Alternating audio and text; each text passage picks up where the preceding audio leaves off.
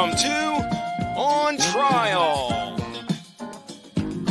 starring Mark Radulich. Also starring Sean Comer. Hope you're ready, Hollywood, because you're on trial.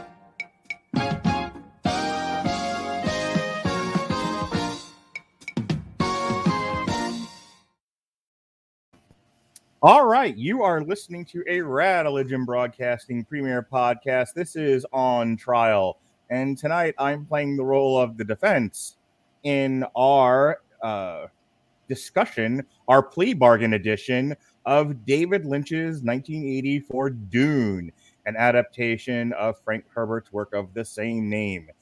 And we're doing this because Denis Villeneuve's Dune is day and date this week now on Thursday. And I'm sure by the time this is done broadcasting, it'll be Wednesday. And then by tomorrow, it'll be Tuesday.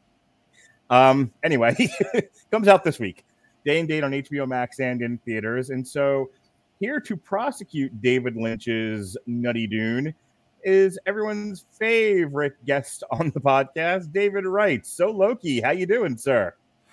Yes, I have been immortalized on the soundboard. I, I feel quite honored. This is this. I, right. Like I, I I have a legacy now. It's great. That's right. Here we go. So Loki, nice. there it is.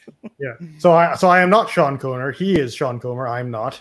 I see what you did Yes, there. I will be. Yeah, I will be. I will be prosecuting today. All right, so let's jump into this. Um, you had contacted me when I threw this up on the schedule, and I threw it up as soon as I knew they were doing a new Dune movie. Um, uh, sorry. As soon as I found out we were, they were doing a new Dune movie, I was like, okay, we got to look at the old 1984 one. I have not seen this thing since I was a kid. I barely remembered any of it. I knew Patrick Stewart was in it, and there were worms, and that was about all I could remember. In 1984, I'm eight. So this movie. I'm actually quite impressed you remembered that. Most people just remember Sting in a thong. well, now that you mention it, um, but my point is, like, I this is not one of those things that stuck with me, and it had like no rewatchability for me as a kid. So I saw. My dad had it on VHS, and he taped off of I think like HBO or something, and I may have watched it once, just wanting to know what it was, and then- I never picked it up again. But you were like very excited about this, and like, I'm on all the things Dune related. I'm like, well, there's two, so calm your tits. But you're here. Um, when did you first see this? How old were you? And what did you think of it the first time you saw it? Oh boy, I I, I can't remember what age, but I, I might have been in the single digits. Mm-hmm. maybe, maybe close to double digits at the time but uh, yeah I, I was i was a kid let's say not Mhm. a teenager and i think it was just it was on tv and my dad was watching it and and and yeah i just sat there and watched it with him and i was intrigued i like it helped out a lot that my dad was familiar with the book so he was able to kind of explain you know to me everything that was going on you know this is the Bene Gesserit this is what they do this is the spacing guild and this is how they work and you know to kind of you know fill in a lot of the details which we'll get into later when, when we Having get an audio track, your own personal audio track there. Yeah, yeah, that wasn't whispering, but we'll we'll get to that. And and and yeah, like I got to the end of the movie, and like, well, that was kind of interesting. And like a few years later, like uh, we were at my grandparents' place. We go there for vaca- went there for vacation a lot of the Mhm. time. Uh, you know, we were in Alberta and they were in BC, which is a much better place to go for vacation. Uh, so, so I was looking for a book to read there because you know we didn't have my computer, so no video games, and so I brought Dune from my dad's old book collection, and I read that, and it was great. Like I loved the book so much. I, I probably rated it as like the second best book I've ever read. Wow. First being Hitchhiker's Guide to the Galaxy. I am a go. nerd. Yeah, yeah. Don't panic. Uh, So long and thanks for Yeah. all the fish. yes. Yeah, yeah. Mostly harmless. That's right. Yeah, life, the universe, and everything. Uh, restaurant at the end of the universe. Okay, I think we've gone through all the book titles now. okay, and another thing. Oh. But uh, yeah, so so I read the book, and just after that, I was like, oh, well, I have to watch the movie again now after watching the book. So once we got home, I think we had it taped off of something somewhere. So I I watched it again, and uh, yeah, like so it's it's a story that I really enjoy. Like I, I really like the whole hero was wronged at the start, and they think they've killed them, and then you know, but in secret they survived, and you're just waiting for the moment at the end where the mask comes off, and you know, it was me all along. You know, I'm the author of all your pain. I'm not playing the sound clip. I, I, I Um, did that for you, Mark. But uh, I appreciate that. But- but yeah, I Count of Monte Cristo sort of style sort of thing. So yeah, and so like I was into that, and uh, you know we we've never really gotten a solid Dune adaptation. yeah, uh, we'll get into David Lynch in a bit. Yeah, Uh, well, I, I kind of just want to ask a very general question. We don't have to get into specifics right now, but having read the book, what would you say the major difference between David Lynch, Lynch's interpretation of Frank Herbert and the actual authentic source material is? Yeah, well, that's sort of the first half of my prosecution. So if you like, we can just hop right in. Hold that thought. All right. So okay. Uh, okay. Sure. So, um, so this movie comes out, uh, like I said, in uh, 1984, December, as a matter of fact. Um, it had a premiere at the Eisenhower Theater December 3rd, and then it debuted. Well, I was like two months. Yeah. Um, and uh, it had its wide de- wide debut in the United States December 14th. Uh, if I, I know there are sometimes I just read the plot because it's easy, a little easier that way, and I don't miss details. If this, one, this one, if I didn't read the plot, I would not have any clue what was happening in this movie. we'll right. get to that. In the far future, the known universe is ruled by the Padishah Emperor Shaddam IV. The most valuable substance in the empire is the spice, a drug that extends life and expands consciousness. Funny thing about that is that's also what synthetic marijuana is called, and it messes you up. Uh, yeah. Yeah. The- I, every I laughed every time they were like, "The spice must flow and take you directly to jail." Um, the spice also allows the spacing guild to fold space, permitting safe, instantaneous, and Spoiler alert. the guild feels a conspiracy, fears a conspiracy that could jeopardize spice production, and sends an emissary to demand an explanation from the emperor, who reveals his scheme to destroy House Atreides. The emperor fears Duke Leto Atreides' growing popularity and a secret army he is reportedly amassing, threatening his rule. He plans to cede control planet Arrakis, the universe's only source of spice, to House Atreides. Once they are installed there, the Atreides will be ambushed by their arch enemies, the Harkonnens, with help from Emper- the Emperor's elite Sardaukar So- troops. Yeah. Sadokar. You're pretty Sardaukar. close. Okay, I, I, I Yeah. tried. Yeah. Yeah. No, right, everyone that's, that's good. Everyone got all that because there's going to be a quiz later. Yeah. And we Um, need to get that Rick Moranis thing from Spaceballs on the soundboard. Everyone got that? Yeah, okay, I'll add that one. The Guild Navigator, I'm slowly but surely rebuilding my soundboard.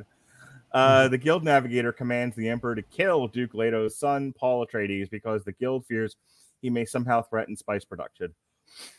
The execution order draws the attention of Bene Gesserit Sisterhood, since Paul was tied to their centuries long breeding program to produce Kwisatz Haderach. But yeah, the Kwisatz Haderach. Kwisatz Haderach. The You're doing pretty good. Nine out of ten. the universe is super being. Thanks, teacher. Before Paul leaves for Arrakis, he is tested by Bene Gesserit's Reverend Mother Mo- Mohiam. Yeah, Mohaim. Mohaim. I think it's, that's how I always pronounced it in my mind, Mohiam, at least. okay. Yeah. By being forced to endure excruciating pain.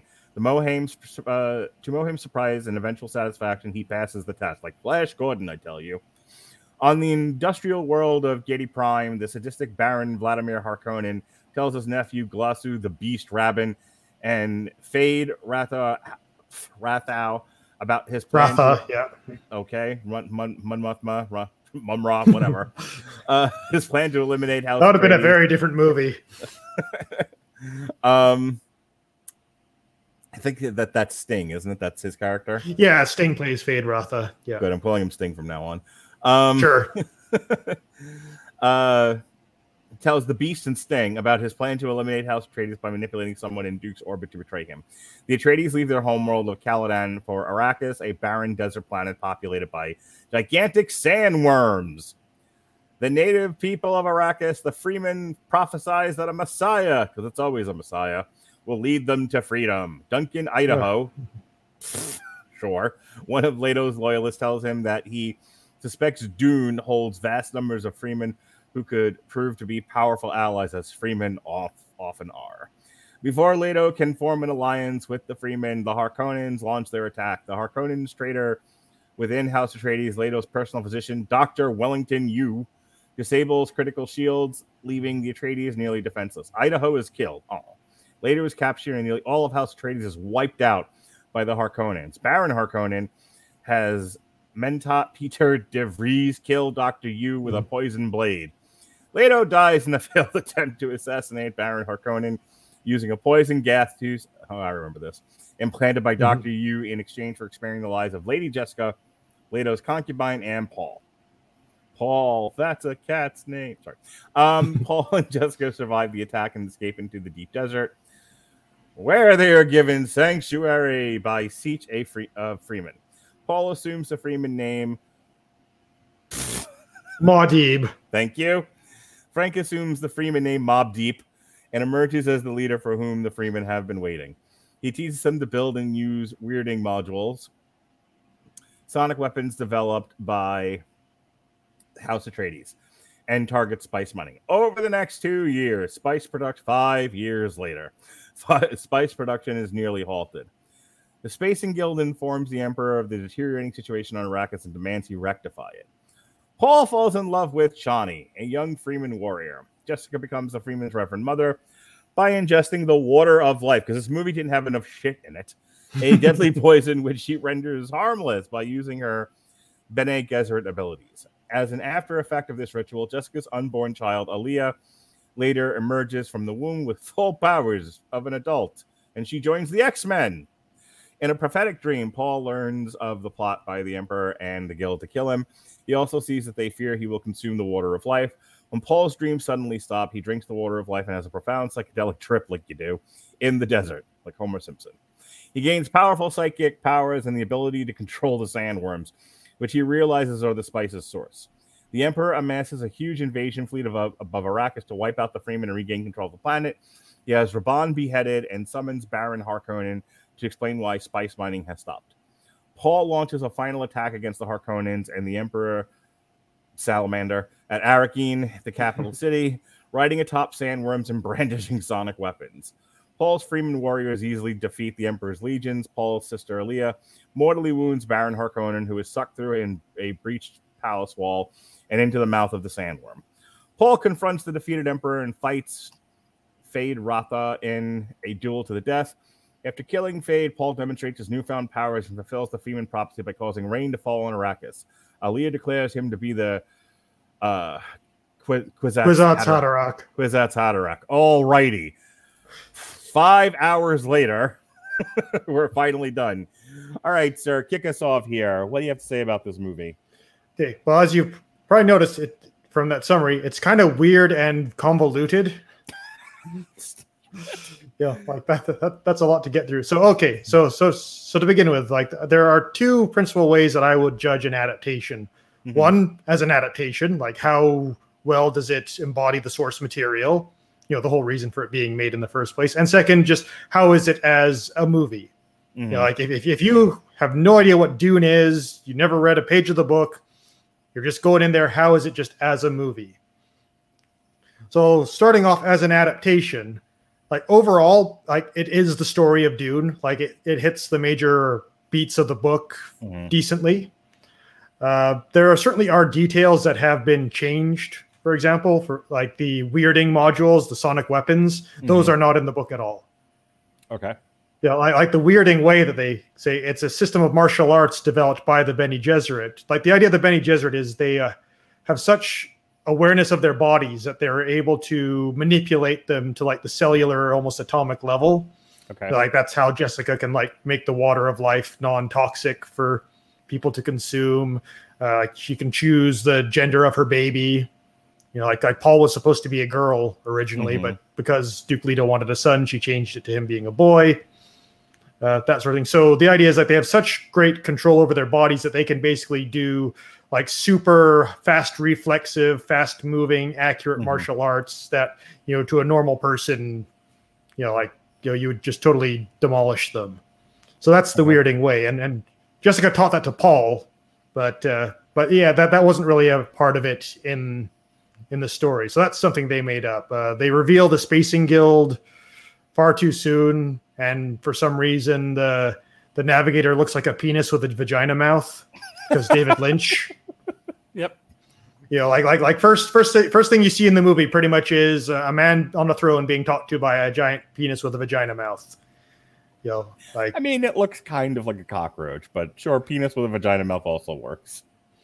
yeah. Um, and that's not quite how the navigators are supposed to look. They're more like kind of like fishmen. We would say like you know, big Admiral eyes, Ackbar. webbed fingers. Yeah, a bit more like Admiral Ackbar, but a bit Mhm. less stocky. Okay. Uh, so that was sort of one big change that uh, that they didn't include in that in in it. Um, like the Hark the the characters of the Harkonnens was changed a massive amount. Like in the book, Ba- Bar- Baron Harkonnen is like this lethally intelligent and sadistic man. Like you know the sort of person where if he if you get on his shit list, Mm. he will put a plan into motion that could take decades to come to fruition, but will completely destroy you. Like they got the expression like plans within plans. Mhm. Like he's just this ruthless intellect. Whereas here he like screams and injects pus into his blisters and flies around screaming and showers it oil because David Lynch. Can we just talk about that for a second? So Yes. this guy, so this guy in, in this fat guy in a suit with the blisters all over his face, and he's you know uh, leaking oil and all this other stuff. Watching him float around the room, all I could think of is it's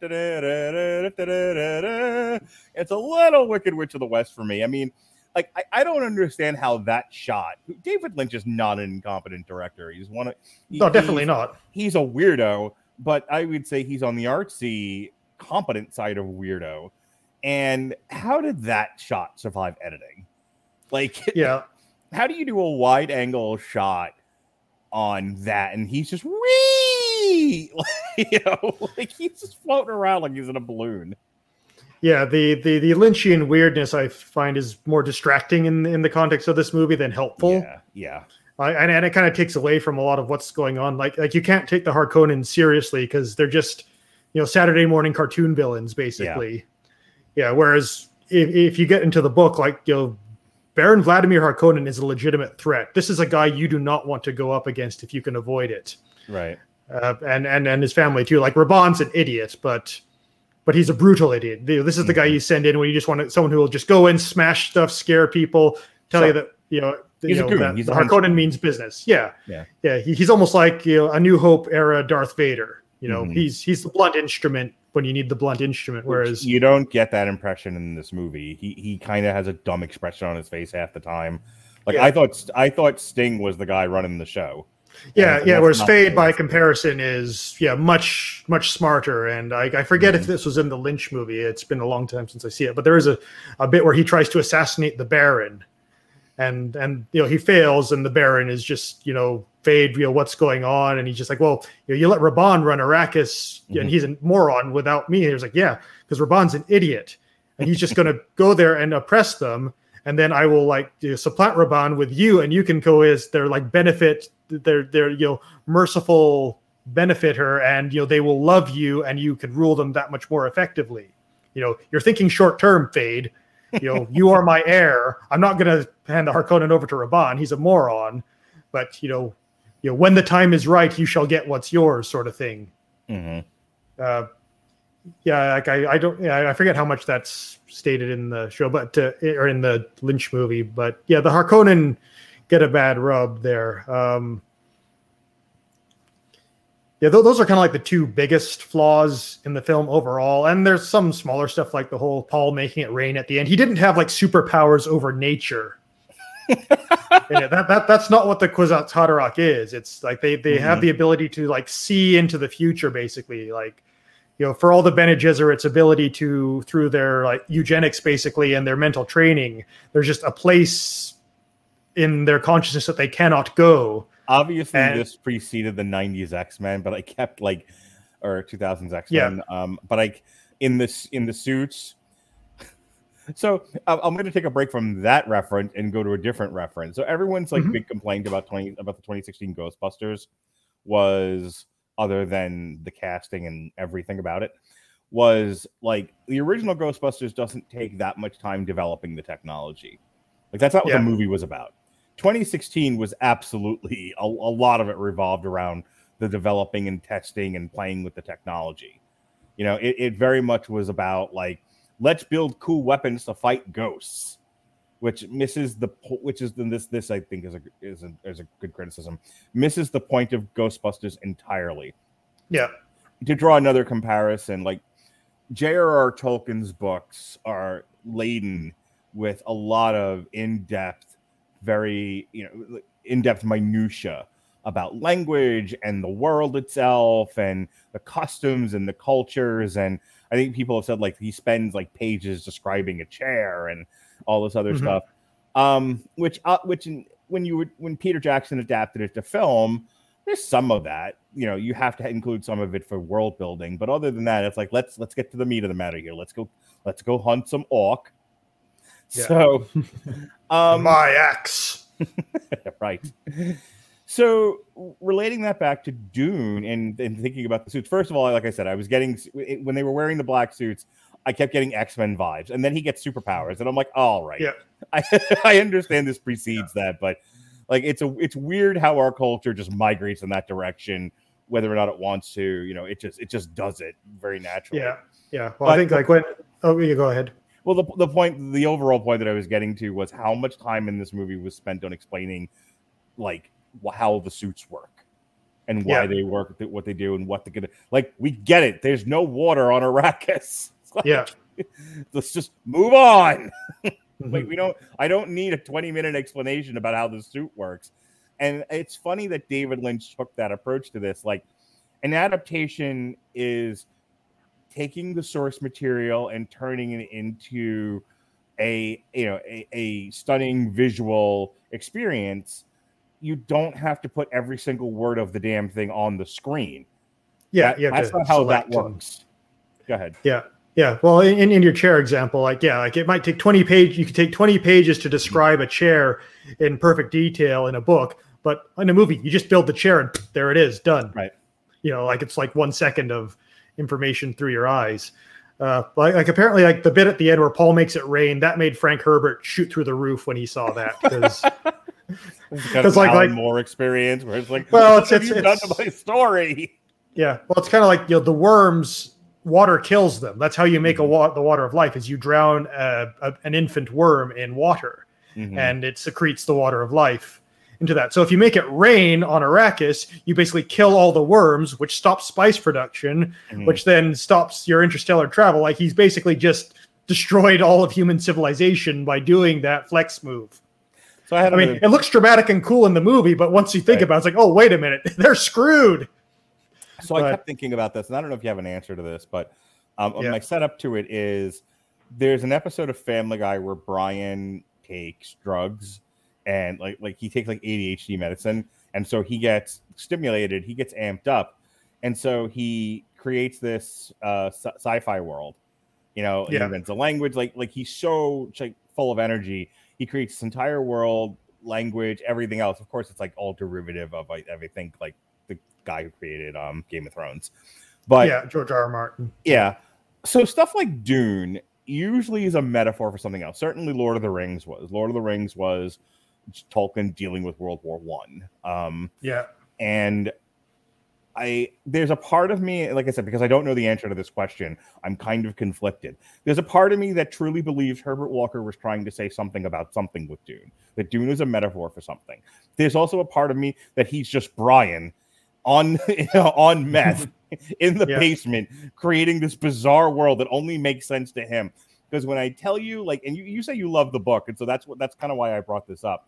How you can reconcile how in depth the information conveyed in the book is and what they try and how they try to do that in the film because it completely lost me at the it came a point Yeah. in this a tipping point in the movie where i was just watching it but it might has well it might has have well have been a foreign film i did not understand what was happening at all Yeah. So so this brings me into the second Good. you know part of my critique is so I've, I've done sort of book to movie adaptation Mhm. sort of thing. I mean, like it changes were made, but it's not like a completely different film. This isn't like Paul Verhoeven's Starship Troopers, where hey, it's got the same title as the book, but other than that, it's pretty much its own thing. yeah, starship troopers in name only Yeah, I mean, it has its. Uh, that doesn't make it a bad movie; it just makes it a Right. bad adaptation, right? You can you can watch Starship Troopers and enjoy it as, you know, I have things That- to say about that Starship Troopers, but that's for another podcast. yeah, that's for another podcast. But anyway, so so on to like yeah. So if you're someone who is not familiar with the source material,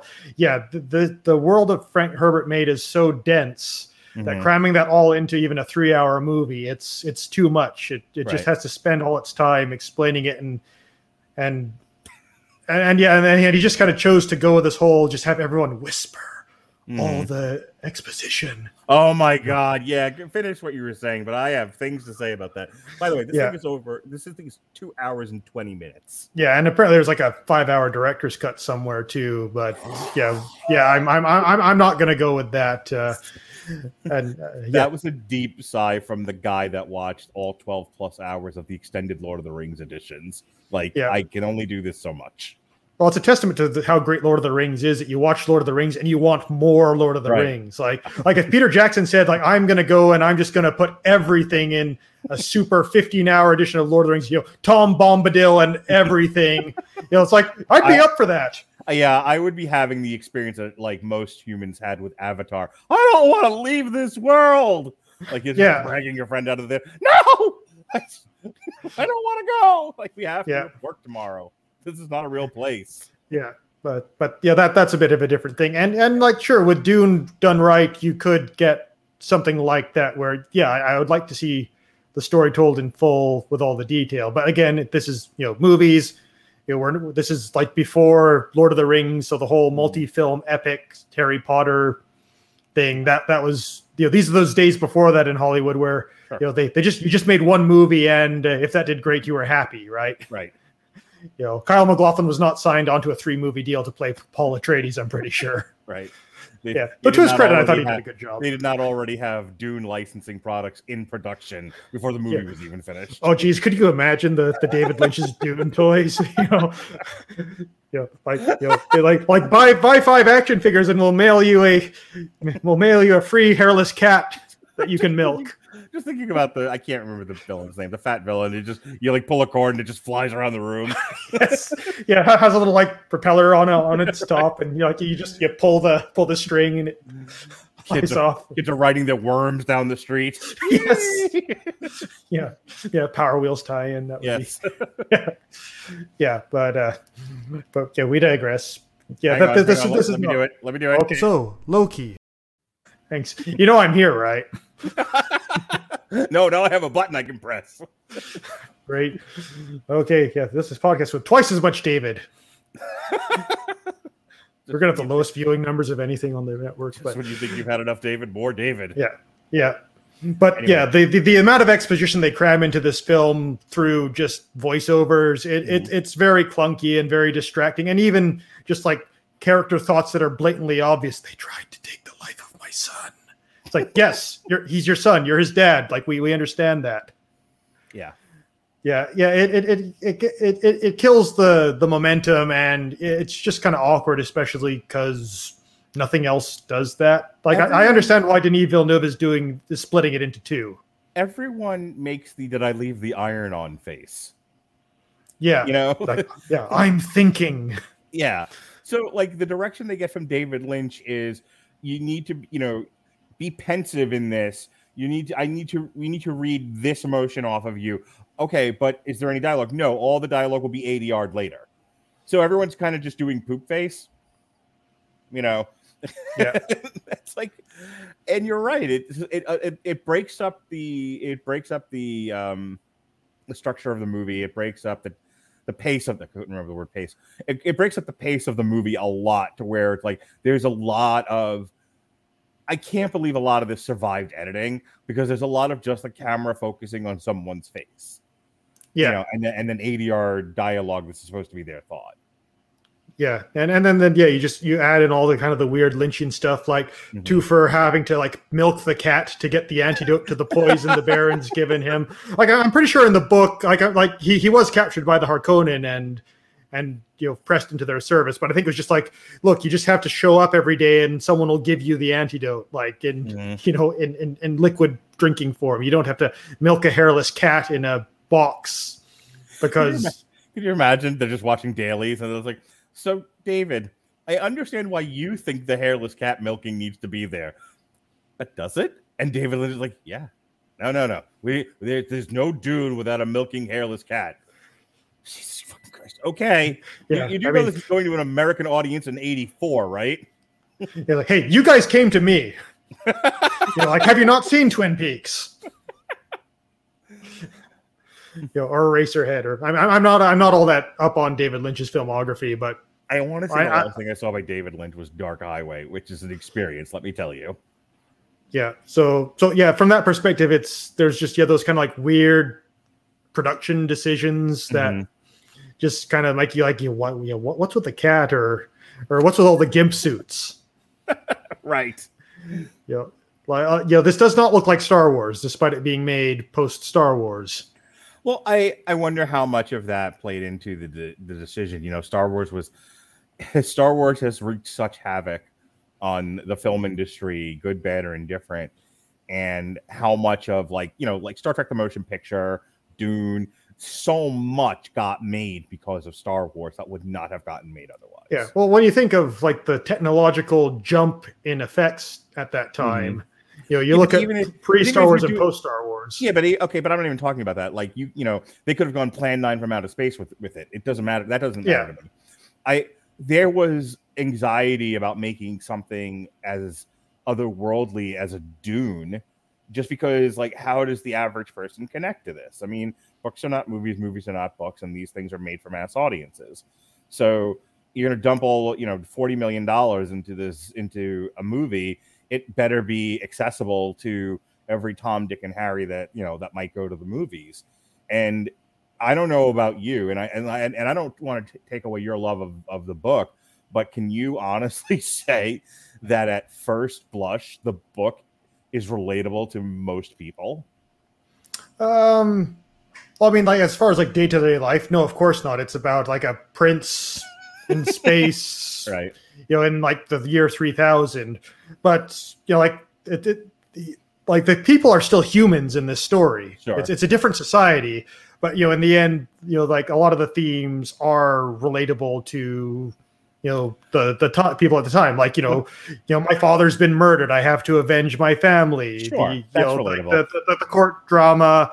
Mhm. um and and if anything like the like like with with dune i think to get the themes you have to kind of like go in go beyond the first book. You have to sort Mhm. of you know see where things go down the line. Because in the end it kind of it actually becomes more of i think it's herbert's intention was like to be sort of like a cautionary tale about charismatic leaders you know I- because I like, like theme this week. Um, yeah So, well, let me rephrase it this way because I might not be making myself clear. In the 40 years that have passed ish, um, since Star Wars and Dune, you know, I know I'm averaging here. We have lived, you and I have lived in a time where science fiction and science fantasy are A, interchangeable, and B, have been become part of mass media culture. Now, if you want to pick, you know, obviously because they're doing it, you know, this Friday uh, on HBO Yes. Max and the theaters, they're doing Dune. Like we get we, we get so much science fiction science fantasy now, it's become commonplace to the point where some people are complaining there's nothing else in the theaters besides this nonsense. Um, well but I would- before before Star Wars, we didn't live in that world, and I think that, and I have actually read that there were a lot of studio producers and executives that were like, "I you can't do science fiction for a mass media audience." That was the big problem with Star Wars. Like George Lucas Yeah. took that around, and nobody wanted to make it because, like, who the fuck's going to see this thing? Science, the science fiction world now is bright, is broad and expansive, and you know, it has all of its niches and fandoms and conventions and whatnot. It wasn't like that in the seventies. You know, the mm-hmm. science, the science fiction people were a very small sub sub sub niche group of people that were kind of outside of mainstream society. And so imagine that elevator pitch. Hi, I'm David Lynch. you know, I'm taking this to whatever studio this was. Uh, i think it was dino de laurentiis did it Okay. And it was like, I'd like to pitch a movie that you know that, that appeals to a very small fraction of people out, out there. You know, science fiction nerds. What the people who read Heinlein? Yes. And Isaac Asimov? Yes. Fuck off. This thing's not going to make money. Then Star Wars happens, and then they're tripping over their dick to get stuff like this made. And so here we are, tripping over our dicks. Dune. Yeah, like I, I don't think this was one of Lynch's passion projects. I think this was more of a work for hire Sure. sort of sort of uh, thing. Um, you know, I, you, you know, you get some some some directors where yeah, like this is what I want to do. Like with Jodorowsky's Dune, he really wanted to to make make a his his take on on Dune. He just had everything he needed except for money. hmm Yeah, that would that would have been an interesting film if they had ever made that. Oh boy. you know, like like like Salvador Dali signed on to play the the Padishah Emperor, and and he and he had it like written into his contract that he would only do it if his if the throne he sat on could double as a toilet. Nice. That, I am not making Yes. that up. I now I want to see this movie. Can we go back in time and give him the money? Yeah, sa- sadly, all we have is a documentary called Jodorowsky's Dune, which sort of goes into the, the background, the concept art, and like all the prep work he's done. But like they, they actually had H.R. Giger to like do all the art for the Harkonnen. Like, could you imagine what that would have been like? That you know, yeah. I mean, it was equal parts crazy as brilliance from from what Mm. I've gathered. But it's such a, it's so funny, and I, I don't want to keep like sort of lamenting the state of modern film, but you think about Yeah. how many creative people in film from the 70s and the early 80s there were. You know, you just talked about you just name dropped like H.R. Giger and you have David Lynch here, and just you know, like at that time, like they're not considered that anymore, but like Spielberg and Mhm. Lucas and all of these people were just such fucking weirdos. You know? yeah, these well, are you gotta have to find guys. Yeah, you need to just have that right mix of Mhm. you know eccentricity to talent that they Right. actually pull things off and sometimes you even need someone else added in to just sort of keep them on a leash Sure. before they just run roughshod I over want everything this whole area to look like vaginas. I see what you're saying, but what if we also made it not offensive? You know? yeah And then, then you have the alien set. yeah and, and then you sort of have the, the the opposite part where it's just like all movie designed by committee it's just nothing Right. but producers notes and you know made by a director who's just like i'll do whatever you say for a paycheck and Yeah, yeah. you That's how just you end, end up, with. with- the, that's how you end up with the Inhumans television show. yeah stuff like that where and and yeah it, it goes up and down like you know the mm-hmm. mcu i think they've found a decent balance between creative freedom and oversight I, I know some people would disagree with that but it, it depends project to project but I mean- you know they, they found they got something that works for them. But Yeah. to, to get back to your your point about the rise of sci-fi movies i mean it it kind of goes in waves. Like yes after star wars it was yeah Mhm. like we'll greenlight everything that's remotely like star wars because we want to cash in on star wars. And you sort of see that like like look like with harry potter Mhm, right? Harry sure. potter was a big thing and now you know it's percy jackson and the olympians. Who knew about percy jackson and the olympians before they made the movie? You know it's Yeah. just The yeah same with you know hunger game What else you got? Culture that you know that. yeah that- you know you know Tw- twilight you know okay teen paranormal romance what have other people written okay just make it cash cash it in before the fad goes away hunger Right. games comes out okay ya dystopia fantasy novels I, you know, I hear- Maze Runner, Scorch Trials, I hear those Divergent. I hear those Marvel comic movies do well. What other comics are out there? Well, have you heard of the Watchmen? Yeah, I know it's not the order. yeah, well, in, yeah, well, yeah. Watchmen was first, but yeah. Have you heard of the guy that made the Watchmen? right. Have you heard of the series called Preacher? Anyway, like, not all Yeah, comics are the same. Is my point. yeah. So that I, like, and then and like towards like the late '90s, early 2000s, there was like Mhm. a, dr- a drought of science fiction. I would say. Like what science fiction was made, it wasn't space operas or Star Mhm. Trek or anything like that. It was like more smaller, high concept type keep stuff. bombing. They spend forty dollars. Not, I'm not doing a whole money segment here. This is on trial, but like they spent forty to forty-two million on this. You know, in 1984, and this thing barely made its budget. You know, times one, let alone times two. Yeah, yeah. And do you but you like, also, the history of 80 sci-fi failures is long and and interesting. Let me tell yeah you. Yeah well it, it takes a while for for the the momentum to shift in the industry Mm-hmm. yeah like like you imagine like when when these things were being made it was Mhm. they were still making lots of money but by the time they come out then it's sort of past or the movies just aren't that good. Right. uh, but but and, and and you know it just takes one person to like break the mold like uh you know cutthroat island bombed and jeffrey Mhm. katzenberg was like you know pirates never make money. Let's not do a pirates movie. But then you know Pirates pirates, of the the caribbean comes out you know despite his best efforts and you know it just blows up the box office. It makes tons of money and you know who knows when they'll stop making those films despite johnny depp's best efforts yeah me- um, me, and um, and uh, and just sort of my last Sure. point here Okay. uh, and what we have to factor in nowadays is the streaming wars have made niche properties so much more appealing. Like, you know, that's why we're now getting a lot of these more obscure works being adapted Right. is like they're just so desperate to like you know put as much content out there and so like sure this might not be the most popular thing in the general public but you know the book sold enough copies to make it worth an investment and you know we can yeah, we, yeah, we that's can I just said give it, the it's a long tail of entertainment now, where you're not siloing things into a few projects, but you're making a zillion projects, you know, that across the board, and so you can have things that are very niche to something that's very accessible. Let me take a minute here to pay some bills, and then we'll kind of get back to your prosecution if you still have something to say. uh, um, just wrap it up yeah Okay. So uh, David Lynch, if he had it at the time, should have used Grammarly to help him with this script. Grammarly's AI powered products help people communicate more effectively. Grammarly helps you write mistake free on face- Gmail, Facebook, Twitter, LinkedIn, and nearly anywhere else you write on the web. Grammarly corrects hundreds of grammar, punctuation, and spelling mistakes while also catching contextual errors, improving your vocabulary, and suggesting style improvements. Download Grammarly today. Go to getgrammarly.com slash W2M network. Again, that's getgrammarly.com slash W2M network to download Grammarly for free. You know, it's funny, Dave. I think I said in the chat.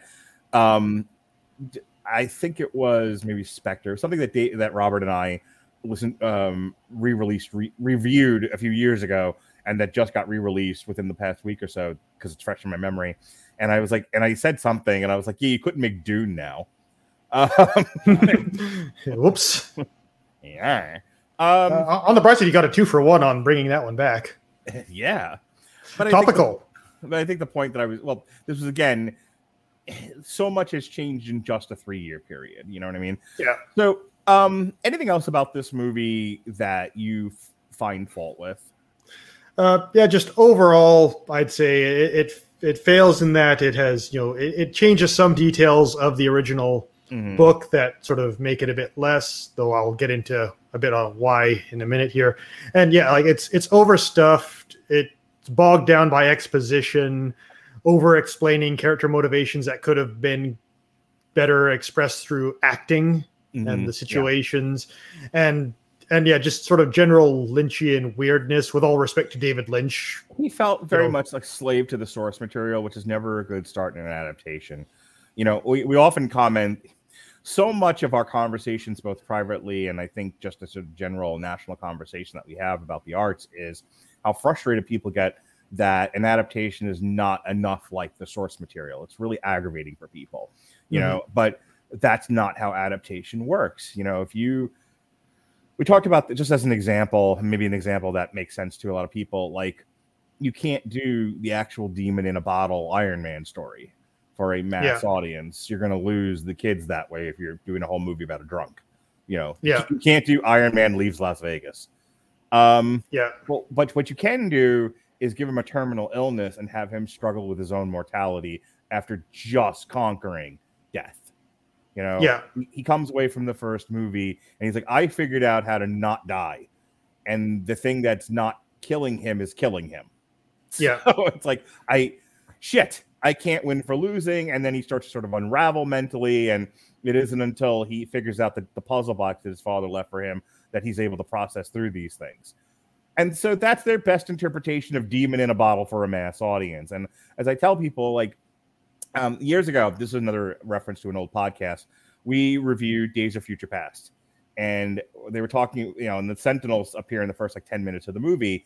And somebody, um, good friend of the podcast, was like screaming and yelling about how those are Nimrods, not Sentinels. There's a difference. And it's like, who fucking cares? Nobody who saw that movie except you. You know, they Yeah. they they they felt they felt the need to use them in that way for a specific purpose. That's the point of the story, not you know that it has to draw directly from the Days of Future Past comic that was all two issues long. So and that kind of goes into my sort of defense of of Dune. Um oddly enough, I think in fairness to David Lynch, and this is more like a defense of his mindset, I think, than it is the practice of making the movie. I feel like he really wanted to honor the source material. You know, I think that somewhat to the movie's uh, discredit, I guess, he wanted to make sure Herbert Herbert Walker's um, frank herbert sorry, Frank Herbert. Sorry, oof.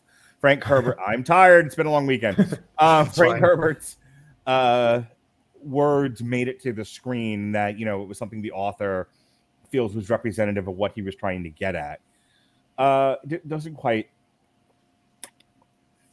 doesn't quite work um, as successfully as it should, but I give the man credit for trying. I'm also going to, despite the fact that it lost my P brain, you know, and I was struggling with it. I do, I can appreciate the fact that they created. It does absolutely feel otherworldly. There is some science fiction that looks like it was absolutely shot on a Hollywood set. Like, yeah, you yeah, don't yeah. feel like you're taken away at all. Um, you know, and it's just like you know, like almost like kids playing in a bedroom. Like, all right, like, I, fine, you know, you shot this thing for ten bucks, got it. This doesn't feel. This feels like it earned every single one of the dollars it was that was spent on it. Um, yeah like visually it's very unique like like i don't think it, there's many other films that look like this movie mhm. Yeah, I- and again, to, to David Lynch's credit, I think he he definitely you know science fiction, especially in the seventies and eighties. You know, you are you are absolutely trying to and I'll just even not even then, just really good science fiction. So like Avatar, and I'm not making a comment on how good Avatar is, but Avatar created a place that people wanted to live in. People wanted to live in Pandora. Like I, they were, I think there were like some incidences of suicide because people like didn't want to leave Pandora and they just wanted to be there. Um, and they could not handle the real world. Obviously, that speaks to other issues in our society, but I digress.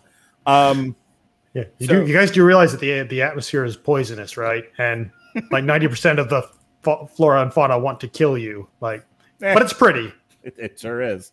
Anyway, like the the success of of the achievement of of Avatar was how real, how otherworldly and real and tangible Pandora felt, and that is, I think, the biggest strength of Dune is that this feels like a place that feels like a very lived in, very otherworldly universe that one could get lost in.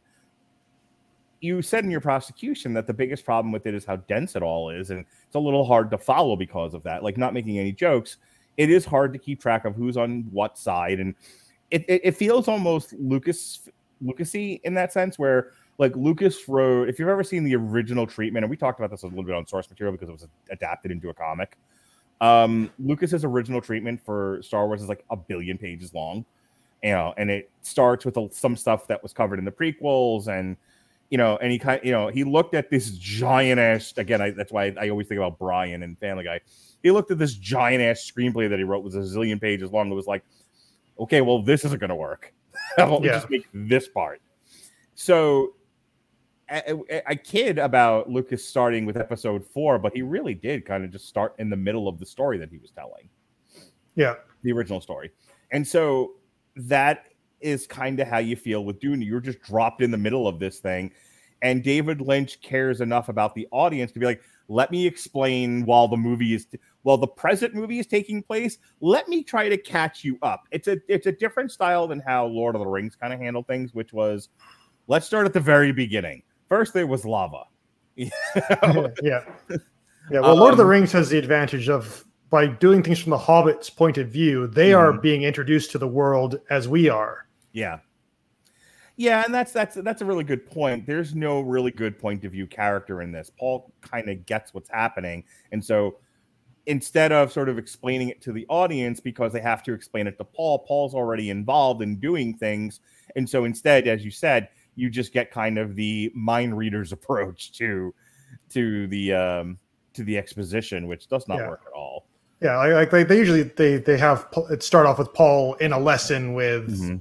Like Thufir, I think, like teaching him and sort of reviewing, you know, the different houses, Atreides, Harkonnen, and uh, like the Corrino, which is the Emperor's house, to sort of give you that sort of, you know, geopolitics 101 here. But you know, that that is you're not going to be able to cover everything you need to know, like the Bene Gesserit and the Spacing Guild, the Fremen as well. Like there's there's a lot of factions at play and with a lot of motivations. Some some are simple, some are hard like the Harkonnen are easy to explain. They're evil bastards. But whereas like the Bene Gesserit, you know, who they are, what they can do, what their plans are, Mhm. that's that's a lot more depth you have to go into. last thing I'm going to say about this, and uh, credit to the actors involved. I think everybody has their best foot forward in this. I think the performances are very strong. I don't know how David Lynch is with his actors. You know, every what we know David Lynch for is his wacky, you know, aesthetic and plots Yeah. and whatnot. Yeah, I But- know Kyle MacLachlan was in Twin Peaks, so like I'm, Mhm. I'm pretty sure he has a good working relationship with David Lynch. Well, there were there were some directors who they don't direct their actors. I think what we were just we were talking about. Oh, we were talking about John Carpenter in Halloween when I said it doesn't feel like he did second takes with anybody. It's like whatever they give me is fine. Um, here I do feel like whether or not he got second or third takes from anybody, or he was really like giving actors motivation and real direction, or was it just a lot of blocking? Run from the monster this way, run to the monster that way. Yeah, they tried to take the life of your son. Um, I do feel like it's a very strong cast, and you know, Ewan McGregor famously said about the about acting in the Phantom Menace, like I didn't know what the hell. I think even Alec McGinnis has said the same thing. Oddly enough, ironically, they both both Obi Wan Kenobi's in their different situations were like, I don't know what's happening in this movie. I Yeah, I think Alec Alec Guinness was more just he's not used to that type Mhm. of science fiction, whereas Ewan McGregor was like the green screen. right. So in, in so in the case of Alec McGinnis, you know, he's just reading his lines like, "This is gobbledygook," but I'll say whatever you're, you're paying me, so I'll yeah, say whatever. yeah, you I'll, want me I'll do my best. Make it Yeah. make it sound. And then there's Ewan McGregor, who's like, run this way against the green screen, run that way against the green screen. And like, I don't know, I don't know what this is gonna look like. I don't know what I'm doing. It was hard to act that way. Yeah, Uh, pretend this tennis ball on a stick is trying to kill you. yeah. Um, I don't get that sense. Is the point? I don't feel like anybody in this didn't know where they were in the scene, which happens sometimes. Like, and, and I've heard stories about like the Hobbit trilogy and some of the other ones where I was watching a documentary about the Hobbit trilogy, and some somebody and they were doing like one of the battles of the five armies. It was a second unit direction under I think Andy Serkis, and somebody was talking about like, yeah, he just said fight. No one knew why. No one knew what was happening. I knew I was an orc and that's a dwarf, and we're fighting each other, and that's about as much direction as we got. And so it was just like, okay, smash sticks together. Okie dokie. Um, there's none of that in Dune. I think that's like my strongest like defense of this movie is everyone in every scene. To me, it feels like they know what they're doing, they know what their motivations are, they know what the words on the paper mean that they're saying, and everyone I think gives a really strong performance. And I got a kick all these years later because you know this is 1984. What year does TNG debut? Was it 89? Uh, something like that. Yeah, it was like early '90s, I think. And so maybe you know Patrick Stewart from TNG, but most people I think know him as Professor X. Um, Now, nowadays, probably, but yeah, Yeah. during during my during our generation, it would have been Captain Picard. Sure. And he's so young. It- that five year difference does make a tremendous amount. He's so young in this. Like I got a kick out of seeing uh, Jean, um, Patrick Stewart in this. You know, just like in the not in in, in this not lead role in this supporting Yeah. role. That was fun. Um, so that's it. I, I I think my only thing about Dune is I think if you're any kind of a science fiction person, this is sort of a rite of passage. I think you have to sit through Dune at least once. Yeah. Well, well, Dune the book is considered one of the great classics of science fiction. Like Mhm. probably Foundation and Dune; those are sort of like the big two of early science Oh, fiction novels. You brought it up, and I don't know if you have Apple Apple Plus in Canada. I or- do. or, um, are you gonna watch Foundation? Uh, I have been keeping up. I haven't watched the most recent episode, but Okay, uh, so you are watching it then. yes, yes. If, if you want to talk Foundation sometime, I'm happy to hop on that with you. Yeah, it, it is. It is kind of funny. Like like this month, we get like two of the greatest classics in sci-fi literature adapted into films and TV And shows. We got them because of streaming in part. Uh, yeah, I'm, on, I'm up for Foundation. It's on my list of things to watch. I'll just have to figure out when in this massive schedule that is where I, I was cutting back and it's Yeah. completely full up again. like yeah, I mean, I've seen like the first four episodes now, and I'd say the jury's still out for me, but uh, we'll Mhm. see. You know, like, All right. it's it's Yeah, not too I'll- far gone. I'll do a little research. I'll look at my calendar and we'll figure out Yeah. a date for a Foundation. And like like for me, like I've read the first Foundation book. Again, I think I Mhm. was in junior high at the time. So I, I am very curious to see how someone who is not familiar with the original work reacts to it. Uh, Yeah. that could be a very interesting discussion. it, uh, it generally is, especially because like a lot of the classics I have not read. I read a little bit of Heinlein and a little bit of Asimov growing up, but not Mhm. a lot, not as much as I should, Um, because books are for burning. So, um, uh, but I, I I'm into all of these adaptations that have come out of it. So yeah, we'll do that. Hey, um, Yeah. So. Loki. So last, only I get to do that. Um, Hey, it's my bit, man. and I stole it. Um, let me ask you a question. So the music was done by Toto in this. What did you think of the music?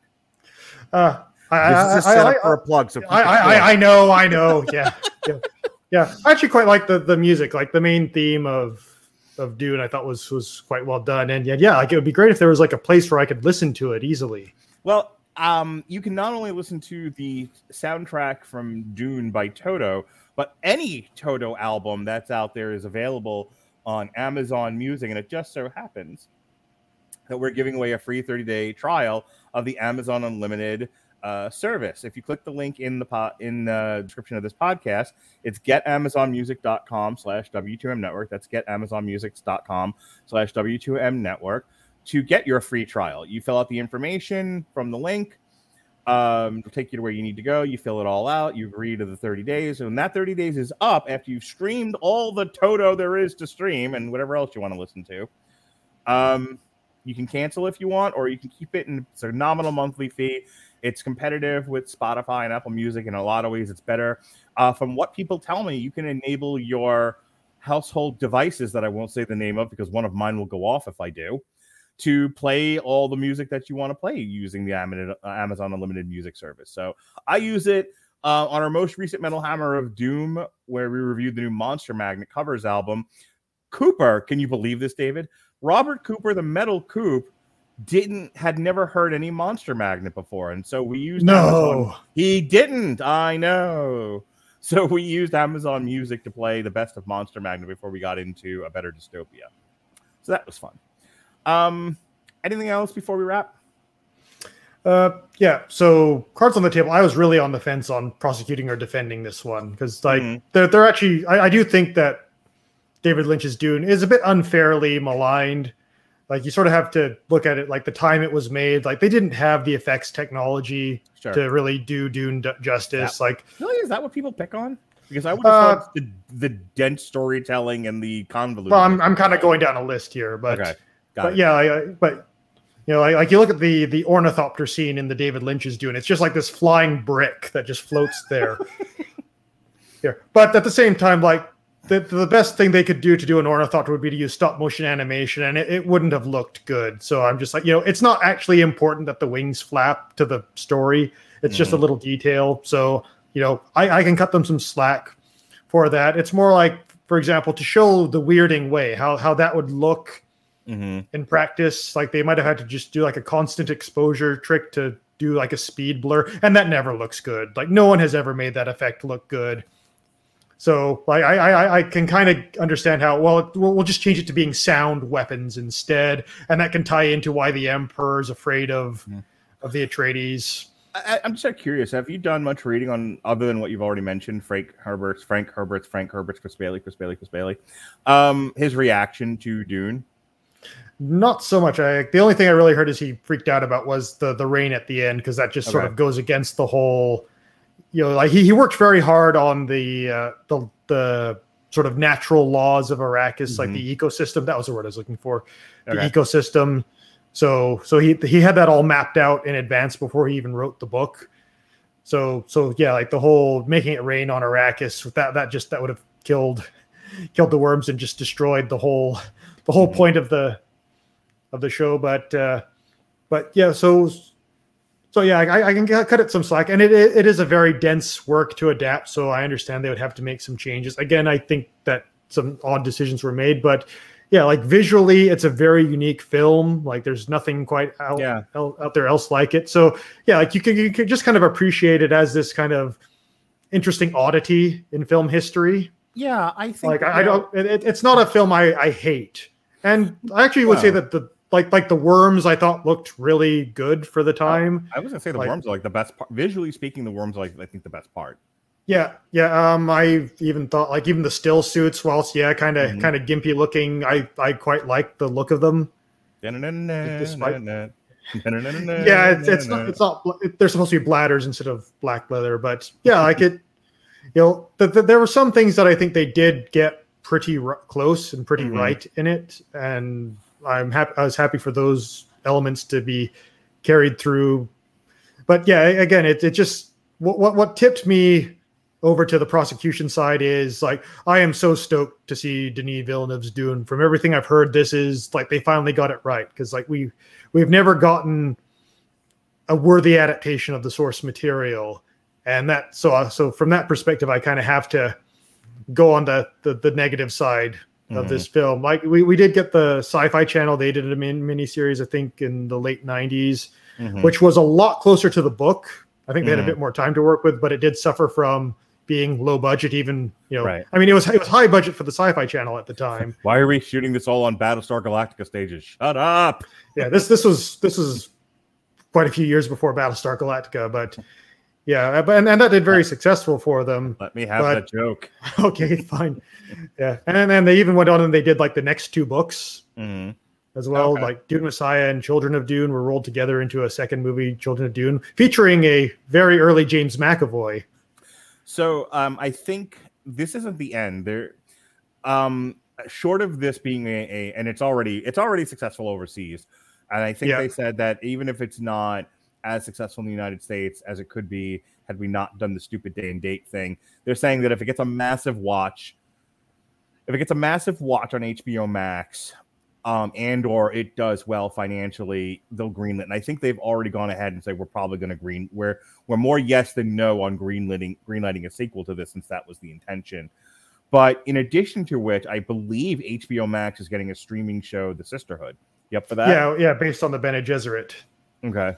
Uh, I'm not against it. It Mm-hmm. depends a lot on, like, if it's good or not. Like, how how how is the writing? What's their approach? Well, you're gonna watch it. Is what. I was what I was asking. Uh, I, I would give it a look. I mean, I think it depends on if I can access it. I don't have HBO Max, but uh, I I I would be open to taking a look. I mean, well, once I can start to see like a trailer or something, I'll probably be Didn't able to say see- a bit more. Didn't you see the Suicide Squad? Weren't you? I, I did see the I I did see the Suicide Squad, but I went to see that in theaters. Oh, okay. Gotcha. because gotcha. because yeah because we're we're doing not so bad for for covid in in the lower mainland here Okay. Uh, All right. So I think we can agree on probation for this. yeah again i'd say uh, is it a good movie uh, not so much is it an interesting movie yes it, I it is an interesting piece of cinematic history Yeah, I was gonna say I think where where Dune has its place is that it's one of those it's one of the most visually interesting movies and in terms of execution.